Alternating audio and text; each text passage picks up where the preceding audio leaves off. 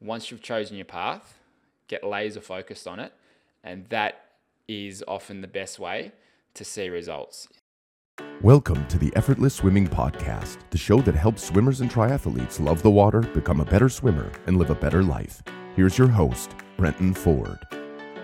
Hi, Brenton Ford here. Welcome to the Effortless Swimming Podcast.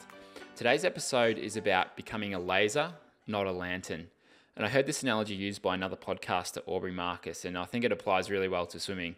And the difference between a laser and a lantern is that a lantern is broad spectrum light. It's not focused on a particular point. It can light up a small room, but the light itself isn't very strong. If you compare that to a laser, which is a narrow spectrum light, that tight focus allows it to uh, to have things such as laser cutting. It allows that that laser beam to tra- travel over long distances and stay very narrow as it does it. So what I what I encourage people to do when I'm coaching them is become like a laser. Have that narrow focus at least for 6 months. At least for 6 months when you're focusing on something and you're trying to make a change or improve things, at least give it 6 months before you choose to go broad spectrum to look for other ideas and try those because I see so many people getting distracted by Facebook posts and Instagram posts from other athletes or coaches. And it can be good to get different ideas from different people. I think that's really important. But when it comes to once you've actually decided on a path to take and a, a method to, to follow, whether it be what we teach, whether it be what your your own triathlon or your swimming coach is teaching, give that enough time to work and put the blinders onto it. So if you're constantly second guessing whether or not you think you're on the right path, if you're second guessing um, whether you've got the the right coaching or the right uh, focus, sometimes that can distract you, and you don't give the actual thing that you're focusing on enough time to work. So give whatever that that focus is, give it at least six months to work. So while it can be good to go from laser to lantern sometimes back and forth, it's good to field those ideas and have that broad spectrum and look outside of what you're doing. Once you've chosen your path, get laser focused on it, and that is often the best way to see results. Uh, if you're jumping from coach to coach or jumping from methodology or idea to idea, that's probably not going to give it enough time to work.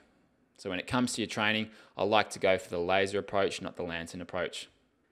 If you'd like to get really laser focused on your swimming, myself and uh, Olympic swimming coach Gary Hurring from New Zealand, we're going to be hosting a camp in Hawaii from March 20th to 26th.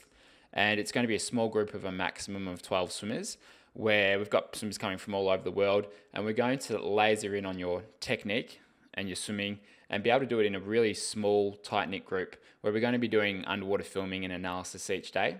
And we're going to pretty much just dial down what what's the key one or two things that's going to help you become a better swimmer and be able to race better and compete better. So if you're a half Ironman or full distance Ironman athlete wanting to improve your swim, come out feeling more confident, knowing that you can actually get through the swim quite comfortably and get your time down, this is a really good camp to be able to do that. And the reason that I've capped it at 12 swimmers is because I want to be able to get laser focus with with each person. And if you haven't heard the podcast with uh, I did with Gary, uh, you'll sort of hear about his the way he likes to view his swimming, and we're very much in line with that. So if you'd like to be able to work on your swimming over the course of five days and do it where you're constantly refining your stroke, learning more about swimming technique and what it takes to be able to compete at the higher levels, then the Hawaii camp is uh, is a good fit. So we've got about six spots left by the time you're, you're listening to this. And if you go to effortlessswimming.com, click on the clinics and camps, you'll find the Hawaii link there. And it's from March 20th to 26th. We're going to be staying in Waikiki and swimming at uh, the Oahu Club, which is a pool about 20 minutes outside of Waikiki. And we'll also be doing uh, an open water swim along the way. And it, uh, it's going to be a really good fun camp. So it'd be myself, an Olympic uh, swimmer, and coach Gary Hurring. And we'll be taking a small group of 12 swimmers over to Hawaii. And uh, basically, we're there just to help you become a better swimmer. So go to effortlessswimming.com if that sounds like something you're interested in. I'll see you soon on another episode on the Effortless Swimming Podcast. Thanks for listening to the Effortless Swimming Podcast. If you'd like us to help you become a faster, more efficient swimmer, go to www.effortlessswimming.com.